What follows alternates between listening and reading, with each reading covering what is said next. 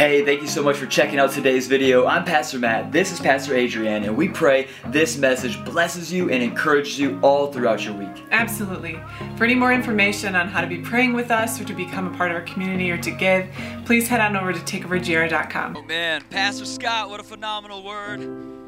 Hey, Takeover Church, you glad to be in the house of God this morning? No, no, no, you didn't hear me. I asked if you were glad to be found in the house of God this morning. That's what I'm talking about. Yo, give it up for Grant on the keys back here. Come on. Oh, man. I just feel like Paul right now with him back there, just going to the third heavens. Like, let's go. Uh, but man, it is Easter Sunday. He is risen. So you can tell the different denominations y'all came from. Some of y'all Pentecostal, you're like, Amen. And then some of you were, you know, Baptist, and you're like, He's risen indeed. And then the CRC guys, you didn't say anything. So uh, I'll be here all week. So will you, because I'm Pentecostal. And uh, this is a revival week service. It's going to be good.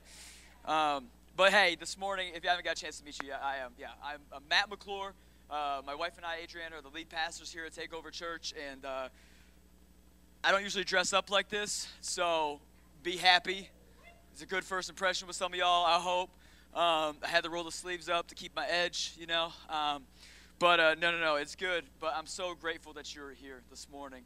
And uh, I honestly, I believe that God is starting something in the middle of worship here uh, that I hope He continues throughout my message. Because man, what I got to tell you is that if this is your first time here, this this special moment that we've had this morning, this this isn't designated just to Easter Sunday. No, no, no. This special moment isn't because Easter is special. It's because Easter made gathering with with brothers and sisters under the name and authority of Christ special. Amen where two or more are gathered in his name, there he is in the midst of them. And how do you know when Jesus is in the room, anything is possible? Man, and I just, I, I, promise I'm not going to be emotional. I'm going to blame it on my allergies, and uh, we're, we're going to get through this thing together. Does that sound good this morning?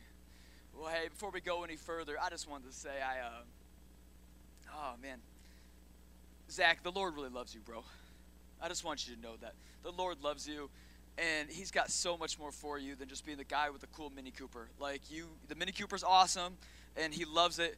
Um, but I just felt like the Lord had a word for you this morning. That dude, like he's calling you into film and television, but he's not calling you into Christian film and television. He's calling you into a secular world to be a light in the darkness, to be a lighthouse, okay? Like what he's placed on the inside of you are, is going to be a lighthouse that draws the lost ship home, okay? So just know all this is going to pay off because he's got something for you on the other side of film school, bro. Stay committed, stay with the Lord, and he's going to use you in mighty ways. Amen?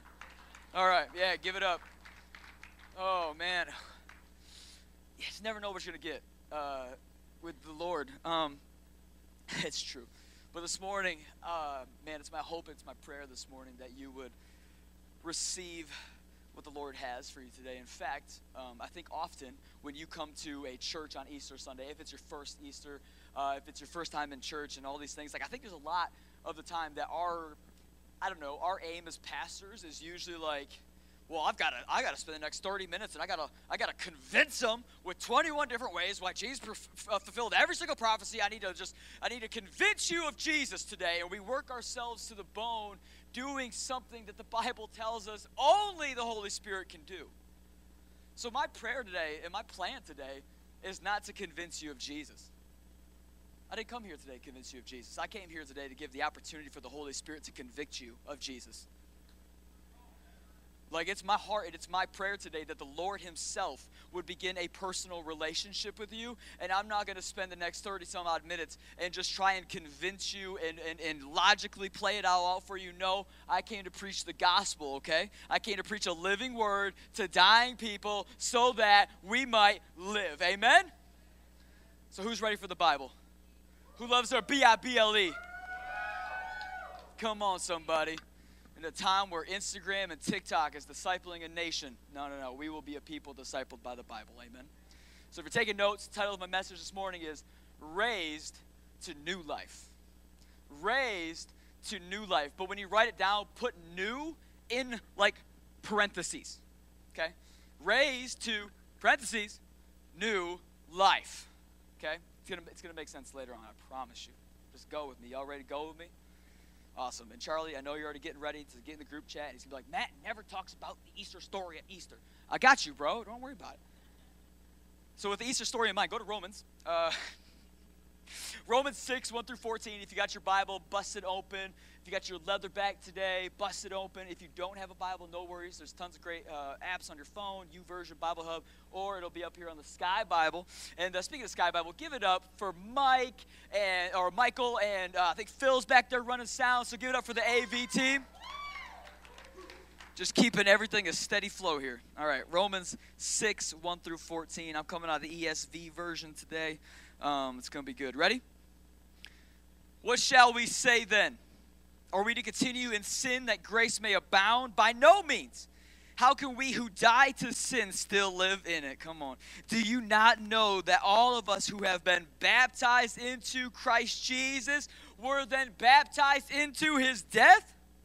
We were buried, therefore, with him by baptism into death, in order that just as Christ was raised from the dead by the glory of the Father, we too might walk in the newness of life. For if we have been united with him in death like his, we shall certainly be united with him in a resurrection like his. Oh, that is good news. That is good news. We know that our old self was crucified with him in order that the body of sin might be brought to nothing so that we would no longer be enslaved to sin. For one who has died has been set free from sin. Now, if we have died with Christ, we believe that we will also live with him. We know that Christ, being raised from the dead, will never die again. Death no longer has dominion over him. For the death he died, he died to sin once and for all. Somebody say, once and for all. Psh, shoot.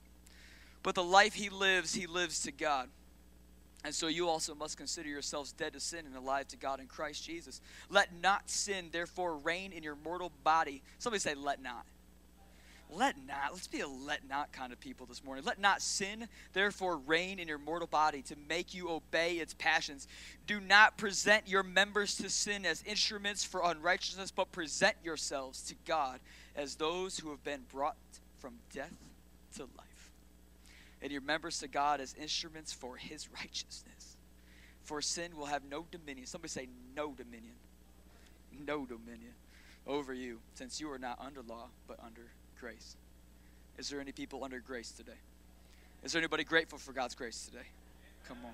Well, then we're going to pray, and we're going to see what this new raised to life uh, life is all about.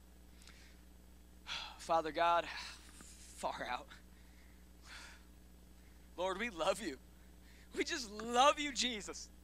We just love you, Jesus. God, we don't come to church on Easter Sunday. Y'all got me crying already. We don't, God, we don't come to church on Easter Sunday for a program.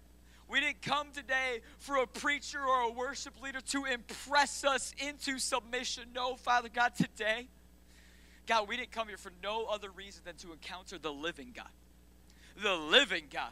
The living God. We didn't come today for a dead Jesus still hanging on a cross. We came for the Jesus who took 300 pounds of linen and oil and incense and he folded them up just to make a statement when he left the empty tomb. Father God, right now, we just ask that you would come that you would move, that you, would, Holy Spirit, would come and begin to move between people. God, there's fractured relationships in here today. Father, begin to restore marriages as we sit next to each other. Begin to restore trust and brotherhoods and sisterhoods of people to our left, to our right, who maybe have betrayed us or maybe hurt us unknowingly, God. Whatever it is today, Father God, if there's sickness in the place, would you heal it, Father God? Whatever is going on, just leave us today looking more like your son, Jesus. Father, I didn't come to create a bunch of little Matt McClures. Lord knows we don't need more of them. But Father, we came today to celebrate Jesus, the firstborn among many brethren and sisters, so that we would be recreated in his image and likeness. So come rule and reign. Every other spirit in this room, suicide, you die in Jesus' name. Depression, you die in Jesus' name. Come on, the demonic, you go back to hell from which you came people who are doubting God's ability, who are doubting Jesus right now, that mindset, we just call that to leave in Jesus' mighty name. We say, Holy Spirit, come and rest on us. come and rest within us, Father God. We don't just make room for you, we give you the room, Father God. We don't just talk about you, we talk with you, Father God. So, Holy Spirit, come rule and reign in this place. Be with me as I preach. And God, we're going to get out the way and we're going to give you all the glory in Jesus' mighty name. And Father God, while I have your attention before we get to the message, God, I ask that right now you would just begin to stir up in people the desire to be baptized. Doesn't matter how long you've been a Christian. Maybe today's your first day being a Christian. Maybe been a Christian 15 years. Father, we know we look to Jesus, we look to the book of Acts, we look to all of the early church, Father God, and this is something that you have told your people to do, Father God. That baptism is so much more than just a public declaration. Father God, it is a declaration to the heavens that you can have all of me. I have nothing reserved anymore. God, if there's a Christian in here and you haven't been baptized, today is your day. We've got towels and I got extra t shirts and you can have a free one. Like, this is your day to be baptized. Give God all of you the submerge, the underneath the waters, the washing and the cleansing. I have no idea what happens underneath there. So many people would say it's just practical, man. I don't believe that. Because when Jesus was baptized, the Holy Spirit came and rested upon him. And Father God looked down and said, This is my son in whom I'm well pleased. So, Father, today, we invite that same moment. Every other Christian in this room those who will come home for the first time today, God, begin to work on us, begin to tug us, begin to motion us towards the baptism. This is our moment where we just proclaim, God, you can have all of us. In Jesus' mighty name, a faith filled church said, Amen. Come on. All right. A raised new life. A raised new life. So here's the deal. I love Jesus. I love Jesus. Jesus is my favorite thing ever. I love the bride of Christ. I love the Bible. I love Father God. I love Holy Spirit. I love it all.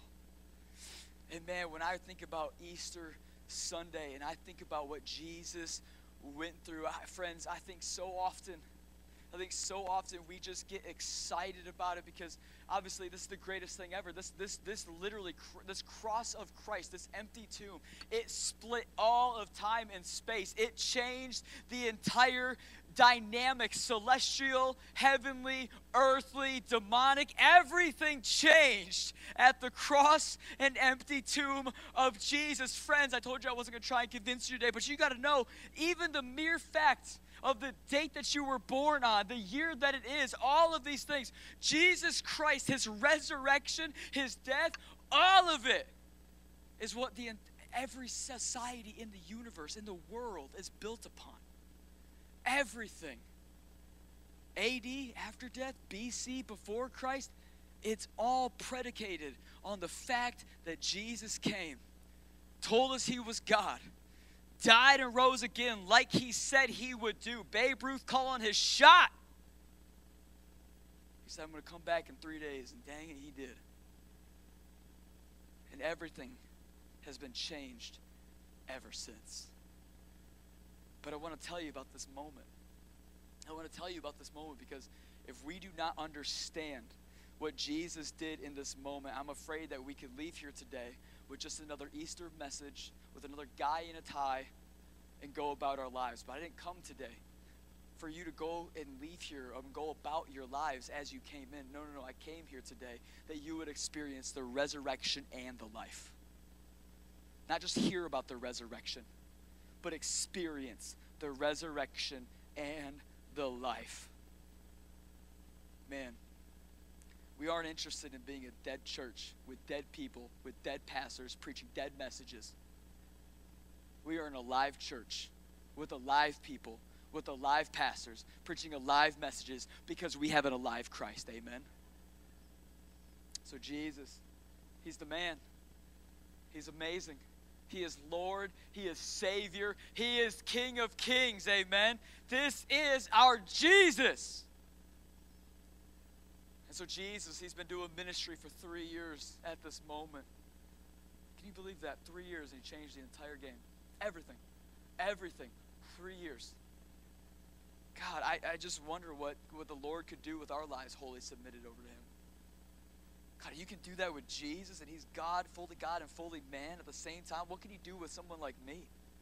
What can you do with someone like you? No offense, maybe you thought today you were all that in a bag of potato chips, but friends, Jesus is the only one that's all that in a bag of potato chips, okay? It's, it's probably a, you know, a bag of, of fish loaves and all that good stuff, but stupid joke. Moving on. Amen. So Jesus, He's making all the noise. He's setting people free. He's healing. He's delivering people from de- uh, demons. He is just being the ultimate King of Kings, and he is ex- he is just the example of God's power and what a life given completely over to the Holy Spirit can do. What a life in right relationship with God can do. A life that is justified and righteous. Amen. A sinless life. What this can do. It's an amazing example that He gives us. And so Jesus all of a sudden we see him in the garden and he is sweating blood. He is tearful. He is just grieving before the Lord. Has anybody ever grieved before the Lord? And he is just groaning and he's just like, Father, because he knows. He knows what he came to do. He knows his assignment. He knows what God made his earthly time here to be. All of the miracles and all of the death. He knows. And he says this in this moment. He goes, Father God, if there is any way that this cup may pass through me, then take it. But if not, I will drink this cup of wrath. What you have to pour out on all of humanity, pour it out on me. I will consume it. I will take it. I will do it. Not my will. Even the Son of Man. Can you believe that? Jesus, even Jesus had to say to God, Not my will, but your will be done. Man, I hope this convicts some of us today because we're going to leave here just being like, Yep, God's will, not mine. If Jesus himself, who is God, had to do that, I certainly have to do that. And so he goes, Not my will, Father, but your will be done. Signed, sealed, delivered. Jesus made an agreement with God's will for his life. And what happens is this this is Passover. Passover is awesome. And there's an amazing celebration that's going on. And see, there's this King Herod at the time. There's this other ruler, Pilate, at the time. And you see, they go and they arrest Jesus. There's this thing with Peter where Peter's like, this ain't happening. And it's a whole big scene, but ultimately it ends with Jesus willfully surrendering himself to the will of God. He didn't surrender himself to the will of Pilate. He didn't surrender himself to the will of the Pharisees. He didn't surrender himself to the will of the king. No, no, no. He surrendered his will to the one that sits on heaven's throne, not on a Roman throne, not an American throne. You know what I'm saying? Just like that. And he willfully gives his life over. And it's crazy because during Passover, they kind of had this, this tradition that they would do where if there was a. Uh, a real bad dude or woman, but most frequently it was guys. Uh, and they would choose, and it would be by committee, and they would actually set a prisoner free. It was like an act of grace. It was an act of like giving a second chance. It was an act of like, hey, we, you know what? Like, let's let's just partner with God of Israel, and you know what? We're gonna we're gonna choose somebody who's uh, probably gonna be really grateful for a second chance in life, and we're gonna set them free during Passover, and it's gonna be amazing. Well, here's the deal all of a sudden it kind of comes up and it's Jesus and Jesus is going to be crucified. There's going to be all these other things. They're calling for Jesus. But Herod, Herod's like, I don't find any fault with Jesus. I don't find any fault here. What's this guy done? You know what? Why did you even bring this to me? And he sends it back to Pilate's desk and says, Pilate, you figure this out. I don't even, I'm not wasting my time with this. This guy's just over here making people's lives better. Like, what's going on? Well, Pilate, leading by committee, which is not always the greatest thing to do, he's leading by committee, and, and then the conversation kind of plays out like this where, well, we got Jesus who's innocent, but he's making a lot of people mad. He's trying to usurp Rome, he's trying to usurp Caesar, he's trying to usurp us. He's taking our tax collectors, turning their lives around. He's freeing demoniacs. Like we, we he's, he's kind of making some noise that we're not super comfortable with. Okay. Well, then we got Barabbas. Barabbas, Barabbas, the baddest of the baddest. We got Barabbas, who we're kind of thinking about, we're noodling about. You know, maybe we'll release him. Literally, Barabbas, history records, okay? Not just the Bible, history records. Barabbas was a mass genocide kind of guy. Do you know how insane that is in this year and time that you can be a person who's known for committing mass genocide? They didn't have weapons of mass destruction, there wasn't machine guns. There wasn't bombs. There wasn't any of these things. To be a guy known for mass genocide, you would literally have to kill hundreds of thousands of people. Do you get that? Like this, this man's a bad man. Like the things that we would say, yeah, that's that was mass genocide was committed. No, no, no. Barabbas was doing that on, on his own. And this is the guy they're they're con- considering releasing. So here it is in this moment. We got Barabbas, Barabbas, the baddest of the baddest. And we got Jesus. Who shall we hang? And who shall we free? Well, Barabbas will most certainly go out and kill again. Yeah, yeah, that's not good. But Jesus will most certainly go out and convert again. Oh, that's not good either. Well, yeah, Barabbas is, you know, he's kind of a murderer, but Jesus is proclaiming to be the Messiah. And they're playing all this out. Well, one's going to go out and he's certainly going to kill men, women, and children again, Barabbas. Yeah, yeah, but Jesus, he's going to go out and he's going to convert men, women, and children again. He's going to, he's to keep making a noise. He's a zealot. He can't be stopped. We've tried. We've tried to threaten his life. We've tried to threaten his people. And here's the decision that they have. And suddenly, what they chose to do in this moment was an amazing thing. Because I'm going to be honest with you this morning.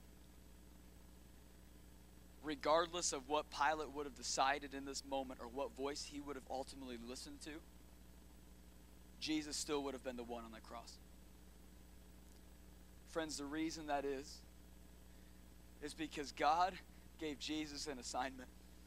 God gave Jesus an assignment, and Jesus had to make an agreement with that assignment. The assignment was this if God was ever going to have the chance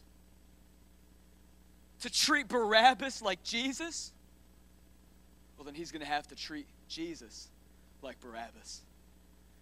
Friends, to me, if God was ever going to have the opportunity to treat Matt McClure like Jesus, then he's got to make the agreement that he is going to treat Jesus like Matt McClure. All of my lust, all of the pain, all of the lies, all of the stealing, all of the things I've done in my 31 years of life, he had to take that.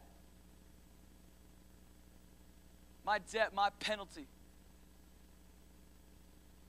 the red in my ledger, he had to take that.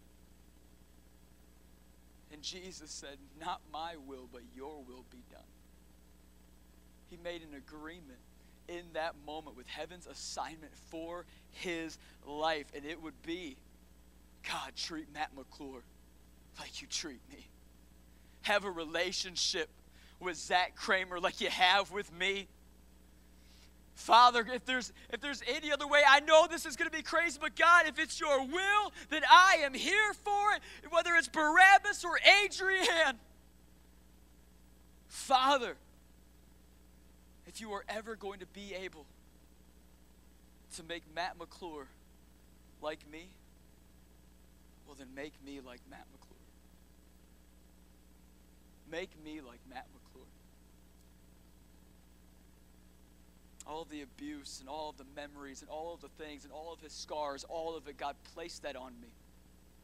And while you're at it, God, put all of Scott's on there too. All of Charlie's on there too. All of Reed's on there too. All of Shanny's on there too. Put it on me. And it was in this moment, friends, that Jesus Christ, He didn't make an agreement with His pain. He didn't make an agreement with fear. Lord knows the enemy was coming, right? Lord knows that fear was going to creep up, but Jesus sidestepped that because he knew the mission. He knew the assignment. He knew that he had a call on his life to make, and it was to be able to take the world and reconcile it back to his Father. He wanted to be the firstborn among many brothers and sisters. That's what Easter is all about.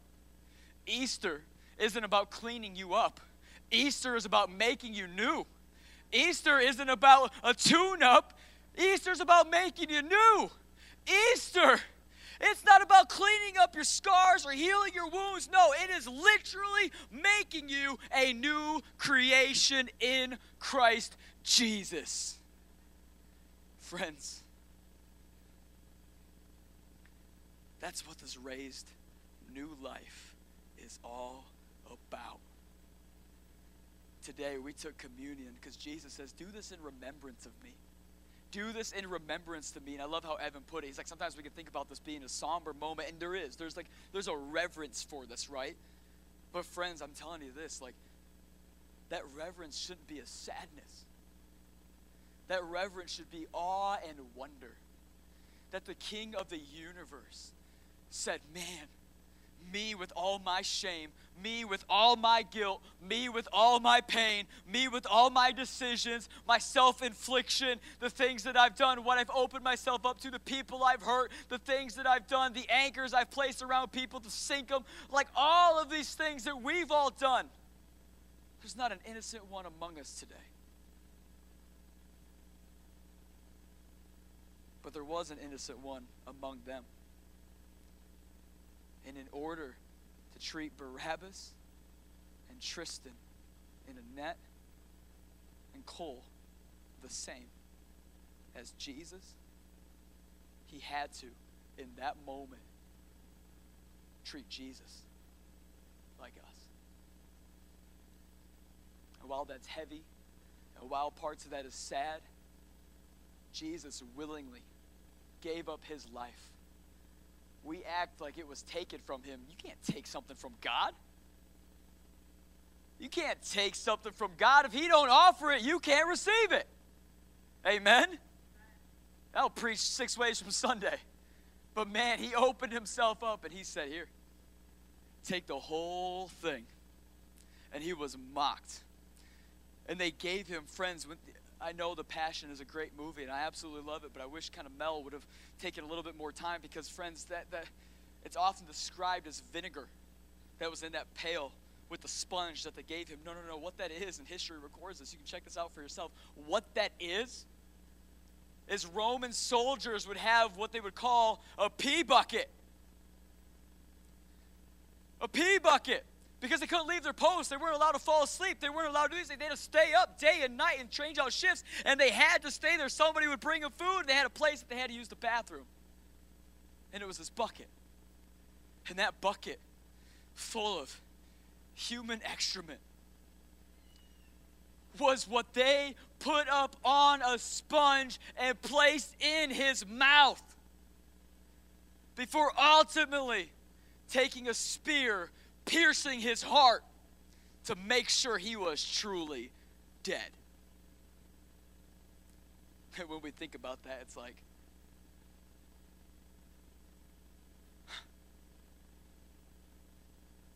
it's a horror movie. That is terrifying. We put a cross on a necklace because it looks awesome. But the cross isn't bling It's a torture device. The cross wasn't for fashion, it was for transformation. The cross wasn't for fashion, it was for ransom. Because Jesus Christ went to that cross willingly. And in that moment, the agreement he made wasn't simply that hell lost and heaven won it was that you and I would not be left alone to our own devices. Instead, the Holy Spirit would come, a call of God would be on our lives, and we would have the ability to live the life that Jesus laid down here and now. I feel like I'm going hard on an Easter Sunday.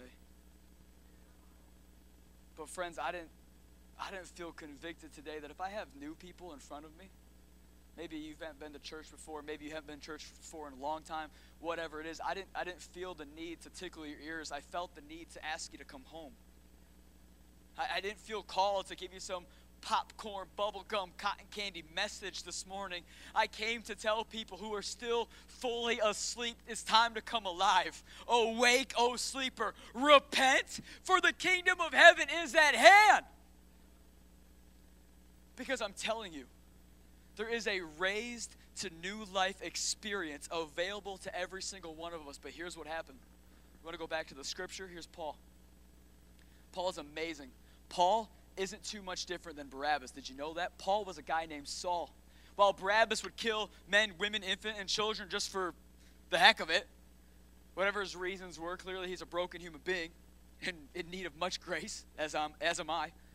But here's Paul, and he was he would go out and he would murder Christians, murder followers of the way, murder Jesus' people. He would kill them, he would stone them, he would imprison them, he would ransack their homes, he would burn down where they lived and hid and where they reside, and he would take out his frustrations on those that tried to hide the church. That's Paul. But see what happened was was one day by his former name Saul was out on a horse and he was on his way to surely kill more Christians.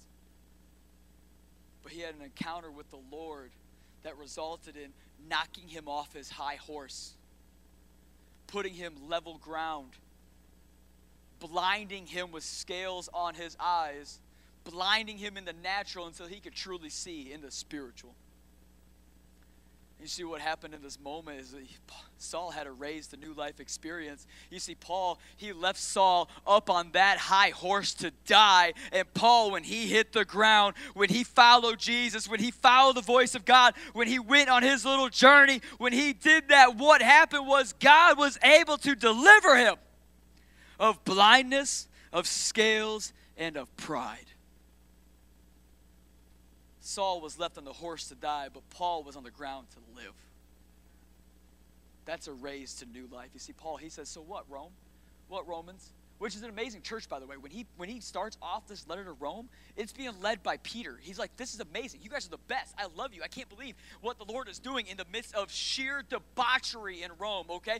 Literally, you can look this up where they would go from where they lived to where they would meet and where they would have church, you would literally pass well, I think you've seen a lot of European films nowadays, but they were actually these, well, children. there were these windows cut out where people would try to attract you to come and do things with them for money. They would literally have to pass from the safety of their home where they were hidden and they would walk through the city streets. And this is where Peter's shadow and other people were healing people as they walked by. They would go through all this debauchery, not just gambling, but addiction and alcohol and drugs and women and men and all these things just to get to worship, just to get to come together, just to be found in that upper room.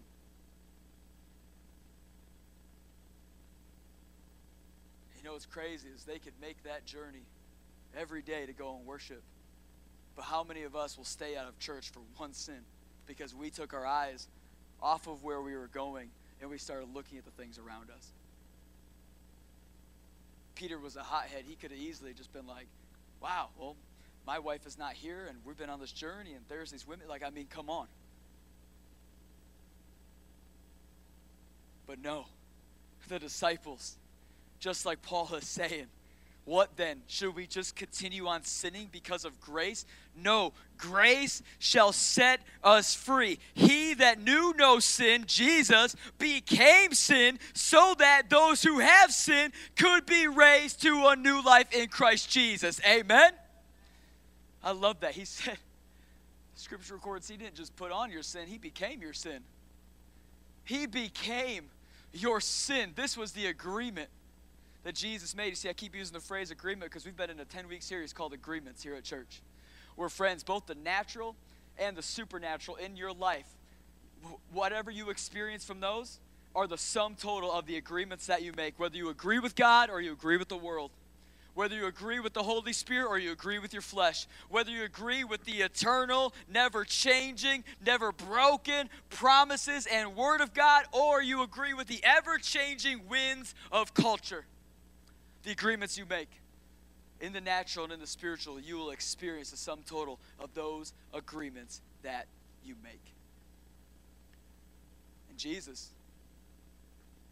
he made the agreement with God, with the word, with the prophecies. He knew his assignment. And because of that, he walked in dunamis power. But so many of us, so many of us will have a moment. Can I just be honest this morning? We have a moment in church sometimes where maybe we'll hear like what I hope is a Holy Spirit convicting message. We'll hear a word, or we'll get excited because the preacher's got he's got a voice like this. Uh, Yes, uh, the Lord, uh, oh, I believe uh, He's going to bless you and redeem you. And all your finances, you tie $500, you're going to be healed, delivered, a new wife, and a new car, all for you, brother.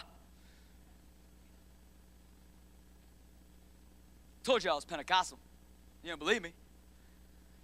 But we'll hear that, and all of a sudden, we have, well, at the end of a message, we're like, yeah, that's me.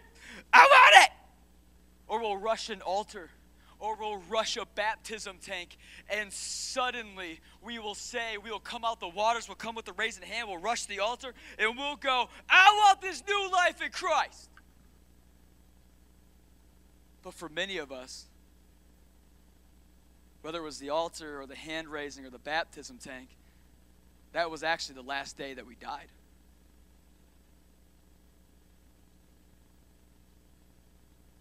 But, friends, Jesus, Jesus doesn't offer us come and live. He says, come and die so that I might live through you. Jesus never said, come and live. No, he said, come and die so that I might live through you. It's no longer you that lives, but Christ that lives through you. See, this raised to new life, some of us will come and will be raised to a life. It will have a moment of newness, but if that moment of newness does not uh, does not transcend into daily death, we will never daily live. I'm not preaching to anybody this morning. No, no, friends, the amount that you are willing to die is the amount that you will experience Jesus' life through you. Yeah.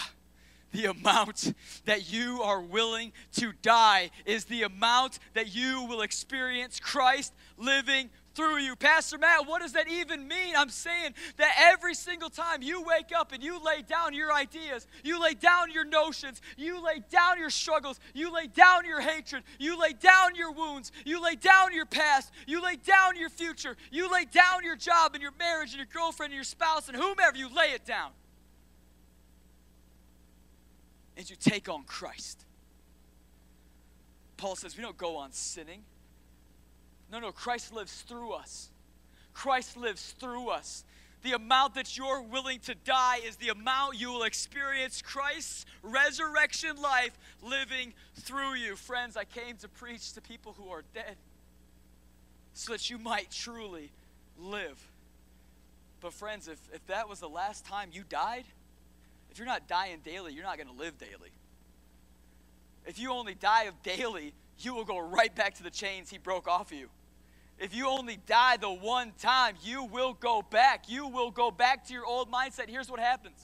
Some of us today, you're in church today, not because someone guilt tripped you or tricked you or, or told you that Lori with the Glory was going to have an amazing cafe, which it is. That cafe's on fire, fam. Some of us today, we leaving with a new life and a new waistband. It's going to be awesome. Well, here's the deal. Here's the deal. There are bylaws to this agreement that Jesus made. There are benefits to this agreement that Jesus made. There was fine print that Jesus agreed to on that contract of the cross. When he descended into hell, punched the devil in the face, took all the keys back, when he decided that sin was done and life can come, in this moment, the bylaws and the benefits state that you must die if you want to live. Death is a blessing. Matt, that's not the message we came to hear today. Why? It's Easter. Death is a blessing. Death is a blessing. Not just in the natural, so that one day we can live with Jesus in heaven. No, no, no. But death daily is a blessing because death daily leads to new life in Christ daily. You see, friends, when that's the last time that we died was when we got dunked, and the last time we died is when we rushed the altar, the last time we died was when we raised our hand, if that's the last time we died, what happens is this, and the reason so many of us are found in church today, maybe it's the first time in a long time or the first time ever, is because we experienced that moment. We were like, yeah, Jesus, make me new, all these things. But nobody told us that this was a daily deal. Because what happens is if we're not dying daily, we will go back to our sin daily. We will go back to our self daily. And when we go back to our self daily, we are removing ourselves from our Savior daily. It's not that you're not saved. It's not that He doesn't have your name written in the Lamb Book of Life. It's that you're just not experiencing all that He paid for. And so what happens is this all of a sudden we go back to our sin daily, well, then all of a sudden we come to shame daily. And if we come to shame daily, then we're going to live under the cloud of condemnation daily. And if we're living in a cloud of condemnation daily, suddenly we're not going to be drawn back into a Christ committed community. No, instead, we are going to be drawn back into a community of self, a community of culture, a community of the world, a community of denial, a community of deconstruction, a community of questioning everything simply because we didn't decide to die daily to ourselves so that Christ could live through us daily all of a sudden we will believe that our peace of mind is found in our old mindsets instead of our peace of mind being found in the Prince of Peace who's giving us a renewed mindset. Suddenly, if we're not dying daily, we won't seek comfort in our Christ, we will seek comfort in our chains. God, you led me here. Well, because I didn't choose to lay down my life today, I went back to pornography. I went back to the Tinder. I went back to the lying. I went back to the fudging the books at work so that I could make more money. I went back to all of it. Friends, you can be raised to life once, or you can be raised to a new life daily. I love this because Paul goes on. And Scott and Zach, if you want to get ready in the bullpen, we're going to get ready to baptize in just a few moments, and it's going to be incredible. And seriously, if this is you, if you want this new life, here's the kicker. You ready for the kicker? Somebody say, here's the kicker. Here's the kicker. Paul goes on in his letter to Rome and he says, Christ died on the cross so that the body of sin could be brought nothing and you would no longer be enslaved to sin. He died on the cross so that the body of sin could be brought to nothing but that you would no longer be enslaved to sin. What does that mean? Let me tell you this morning. It means this. Once you were a, you were dead to a dead body of sin, receiving everything, having everything over you, had total dominion over you, total possession over you, total domination over you. But because the finished work of Christ on the cross, when he said, It is finished, it is done, and he rolled that tomb out the way and he did his thing suddenly the body of sin that you belonged to was now brought nothing because you are now joined to Christ in the body of Christ. Friends, there's actually a life that God has for you isn't full of struggle and striving. Friends, so many of us, we quit on Jesus because we feel like we just can't get it together long enough to become like Jesus. That's not the goal. Can I free some of y'all today? That's not the goal. That's not the goal. The goal is to become like Jesus, but that's the wrong avenue. Friends, sin is a problem. Sin is a problem. Let me tell you that today on Easter Sunday. Sin is a problem. But it's a problem that Jesus dealt with on the cross 2,000 years ago. Jesus paid the penalty. Do you want to know what? You don't have a sin problem, you have a dying problem. You don't have a sin problem, you have a dying problem. Some of us today, it's not that we're attempting to, we don't need to attempt to struggle street, struggle bus our way to looking more like Christ. No, no, no, no, no. Some of us, we just suck at dying. Be honest.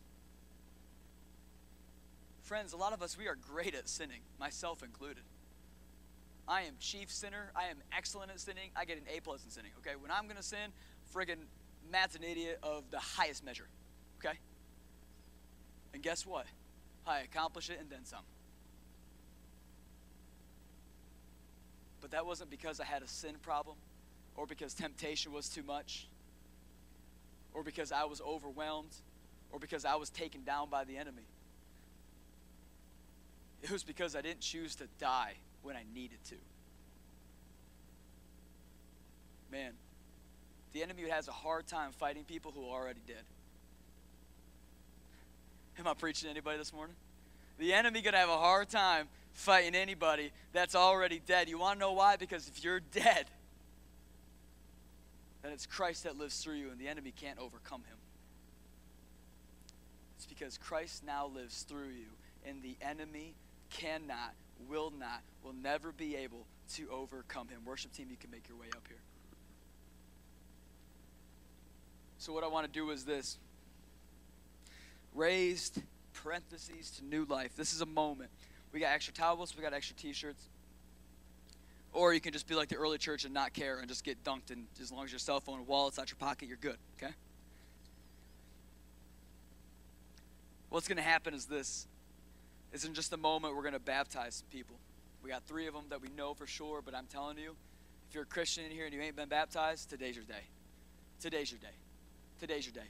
Or maybe you were a Christian like my wife who got baptized as a kid when she was younger, baptized as a baby when she was younger, baptized as a teenager, and then again as an adult when she fully understood. It wasn't because one didn't stick, it was because Adrienne did not have that personal relationship yet with the Lord. It wasn't because she didn't know about the Lord. It wasn't that she wasn't in community with the Lord. It wasn't that she wasn't in church or anything. It was the simple fact that this was now her actual choice. There wasn't emotion.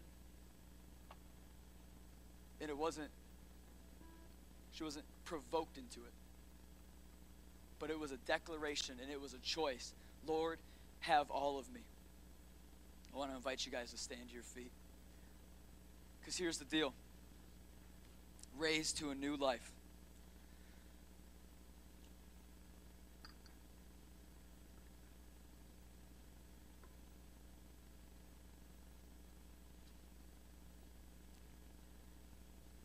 see, friends, I'm not I'm not talking from a I'm not talking from a place of perfection this morning.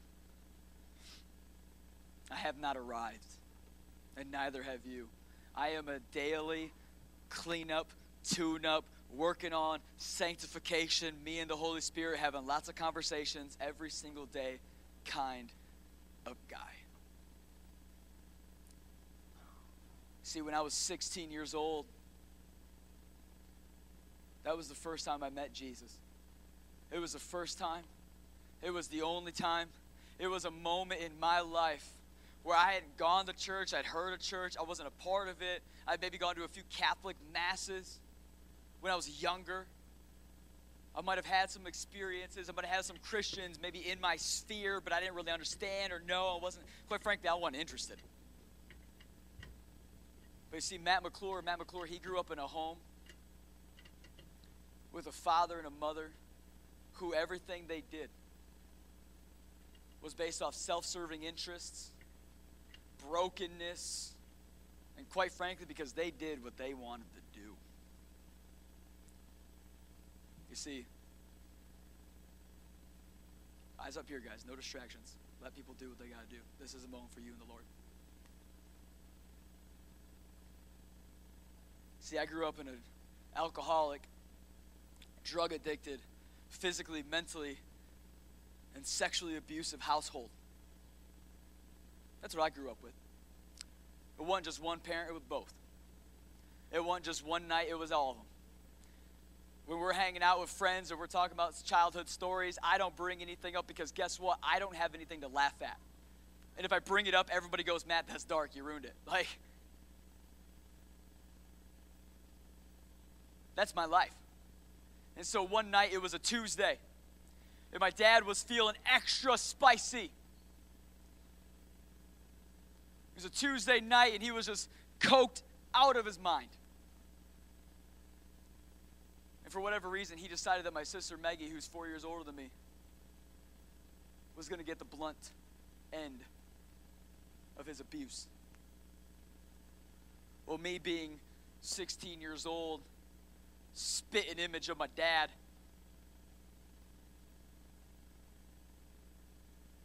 Well, I decided I couldn't handle this. I couldn't allow this. I'm the man of the house now. You ain't around enough. It's me and Maggie. We got each other's backs. You ain't coming in here and doing that again. So I come home, and all of a sudden I just hear shouting, and he's got my sister locked in her room. You're this, you're that, you're the reason your mother and I split up. You're the reason I'm addicted. You're the reason that I drink. You're the reason that I'm abusive. You're the reason for this and the reason for that. And he is laying all of his brokenness and all of his sin on my sister. I don't know if it was the Holy Spirit rising up in me because we didn't know each other yet, or it was just the fact that I was a less broken but still broken, smitten image of my dad. And I went out in my garage, and what I grabbed was what I call the equalizer. See, I'm a big pro wrestling fan. I love Triple H. He used a sledgehammer on people. So I grabbed a sledgehammer. And I began to break that door open as hard as I could, smashing my knuckles up against the door frame, bloodying myself to stop whatever was happening in that room. And my sister ran out in tears, clothes ripped, bruises. It's already setting in. I have no idea how long this was going on for at this point. And she runs down the hallway. She gets into, by the grace of God, our bathroom that also has a lock on it. Well, before she can lock it, my dad has already made quick work of me, tossed me to the side, disposed of me. Called me a wussy, but another word. And he makes his way to the bathroom to proceed to do what he was doing in Maggie's room.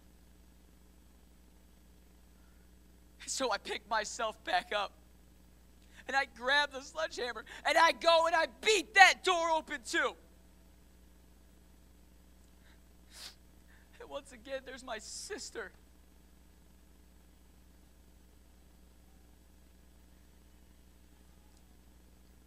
And so Maggie gets out and she finally runs out of the house. And my father begins to berate me again and completely emasculate me, demoralize me, tear into me, rip me a new one. I mean, there wasn't a whole lot left of Matt at this moment. And he decides to take me, and he throws me through a glass sliding door of our bathtub. And so not only has he just put my sister through all of hell on earth. But here I am.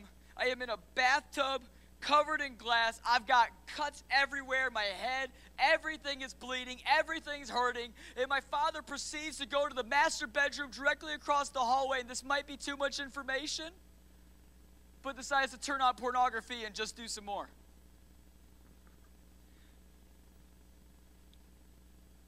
20 minutes I was in that bathtub just trying to figure out how I was going to get out the house.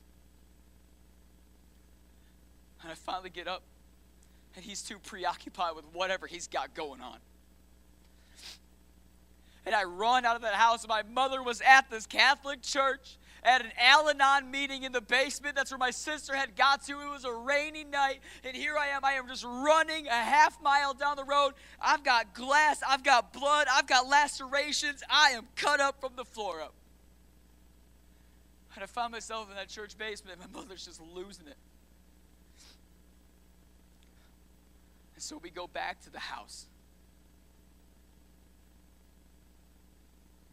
We go back to the house and we actually just grab some things, and my dad's just berating everybody and laughing.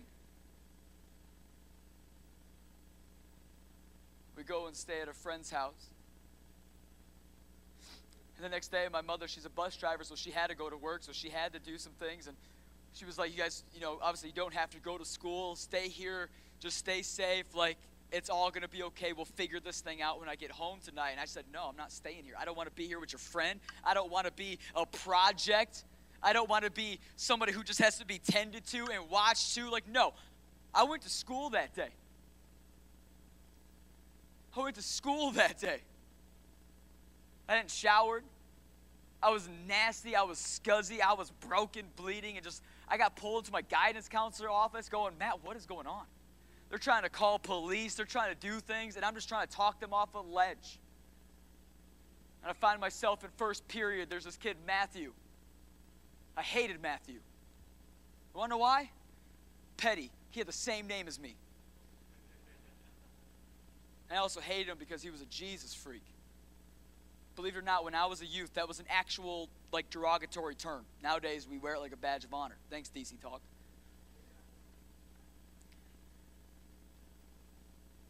And Matthew, who I had beat up, who I have bullied. And guess what? I bullied him so bad that right here in my arm is still a piece of graphite from the pencil he stabbed me with one day when I pushed him too far. Yes, Lord. And though I had bullied him, and though I had made fun of him, and though I had chastised him because he was weird, a Christian, and homeschooled,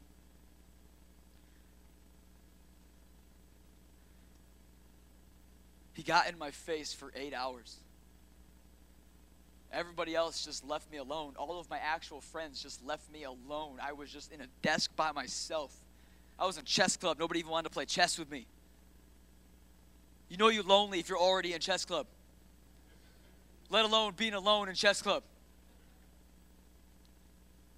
But eighth period gets there and the day is about to end and the bell is going to ring at 310. Yeah, young people, we used to get out at 310, not this 245 stuff, okay? Y'all are blessed. 220, what? I'm just getting shorter. But Matthew, he knows. He hits me up and he goes, Bro, what are you doing tonight? And I said, I don't know. He's like, Well, do you really want to go home? And I said, No. And he was like, So tell me what's going on and, and, and we can do something. And I tell him every intimate detail. And he says to me, He goes, Listen, I know you don't like Jesus. And I know you don't like me. But I got youth tonight. And so we can go. We go to my house. My mom will make Tony's pizza. And we can go to youth. Youth is at 7. We'll probably be done by 8.30, 9 o'clock. That means you're home by 10. Maybe your dad will be passed out. Maybe your mom will be passed out. Maybe, you know what I mean? Like, we could go and skate. We could play Xbox. There's cute girls there. And I was like, well, there's cute girls and pizza. That's better than what's at my house. And so I go with them. And I sat there. They had Xboxes, they had a rock climbing wall. It was lit. But I sat there in judgment and I watched as these people raised their hands to an imaginary God I thought, and I laughed at them. Better is one day in your house. Better is one day. You know what I'm saying? And I was like, who is this? Like, it's Kutless. And I was like, Kutless sucks. And I was just being the absolute butt munch that I could be. And then the pastor gets up, Pastor Sean. Psh, who is this Abercrombie and Fitch reject? I said. You know, it's funny. Pastor Sean actually sold $1,000 when we got this building to help us out. We reconnected last year at a Rise Shine conference, and it was amazing. Because the pastor that led him to the Lord was the one putting the conference on, and then he led me to the Lord. Was amazing moment. I'll never forget it. I got to share the same testimony with his church via video. And Pastor Sean's going off. He's in it. And I loved it. He had the he had the seashell necklace all tight, choking up, you know what I'm saying? Like Hollister everywhere, like it was that day. And I sat there in pride and judgment, and I scoffed and I mocked and I yelled and I said stupid things in the middle of service. 200 kids there, and I'm being an idiot. And then he got to the end of his message. And he was talking about all these things that are found in the new life of Christ. And then I don't know if it was prophetic from heaven to him, but it was prophetic from heaven to me. And he said the same thing I'm going to tell you today. I can introduce you to a father who will never treat you the way yours has, the way yours has. And I'm in this moment of judgment and pride and I'm laughing and I'm like, what is going on? Then all of a sudden he says, I can introduce you. It's the only thing I heard the entire night because I wasn't running my mouth when he said it. I can introduce you to a father who will never treat you the way yours has. And something came over me. I don't know if it was the Holy Spirit. I don't know if it was my body having a physical convulsion because I had never known the difference. I had never known there was some other father out there who wasn't Ted. I didn't know that there was a new life. I didn't know that something could actually happen where Matt didn't have to remain Matt or become a recreation of Ted, but I could have a new life in Christ. And my arms shot up and I stood up and I am full of snot and tears and brokenness. And he came through the crowd and he grabbed me and he prayed with me. I heard a call from God that night that this was what I was made to do was to lead others to a father who would never treat them the ways that they're had.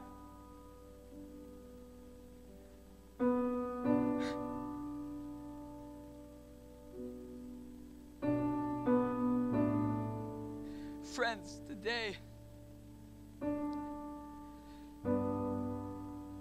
not going to play on your emotions. I'm going to play on the reality that God is a good God. He is a heavenly Father. He is perfect. And what yours may have lacked, and what yours may have done to you, and what yours maybe was absent entirely, I don't know. Maybe it was a mother that was the person that hurt you the most. Or maybe you grew up in what would look like a perfect situation. It's still not as perfect as God, your heavenly Father. So, right now, we're going to begin to sing. We're going to start baptizing. And here's the deal with every head bowed and eye closed in this place. If you want to meet, I don't, young and old alike, if you want to meet this Father,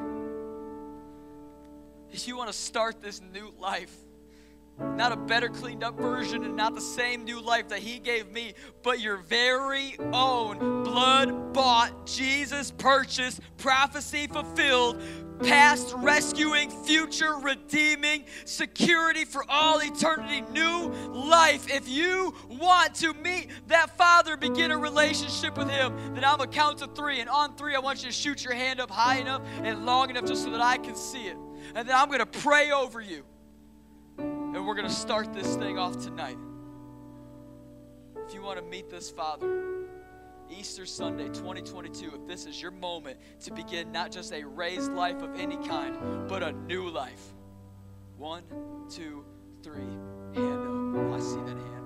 I see that hand. I see that hand. Is there any other hands in the house? Amazing. Amazing. And what I want to do is this I'm going to pray over you and legit I'm to I just want to put out the invitation. Be baptized. Give God your whole self. Don't hold any you don't have to be perfect come tomorrow. We're a community. This is a journey together. We will get there. But today this is a moment where you start that relationship and you say, "God, you can have all of me." So Father, I just thank you for those three hands that went up. Father, right now we just pray and we ask you, God, that you would come on them like you did me at 16 years old in a place called Newaygo. Father, that you would come and you would rest on them and you would impress upon them and you would tell them, Father God, that I am better than anything you've experienced. I have more for you than you've ever experienced. Your abuse is not your future. Your scars are not your future. Your open wounds are not your future. Jesus Christ's scars are your future. Jesus Christ's life is your future. Jesus Christ's ability and power and dynamis and glory forever, that is your future. He's got more for you ahead than anything behind you. And He will use your past he will use your past to bring His message to the masses because He is still the redeeming God. Count of three, the whole entire church just is going to explode in praise and worship because heaven is exploding in praise and worship because three souls just came home. Today, you are no longer lost. You are found. You are welcomed. And you are going to spend the rest of your days on this earth and the days after this earth in the presence of God. In Jesus' mighty name, Faith Filled Church just crazily goes, Amen. Amen.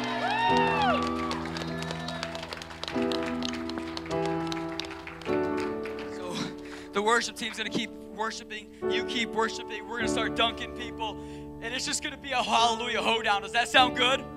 Then let's go! Go! Amy, before uh, we start, Marcus, would you hop in, bro? Um, so this hit me. Um,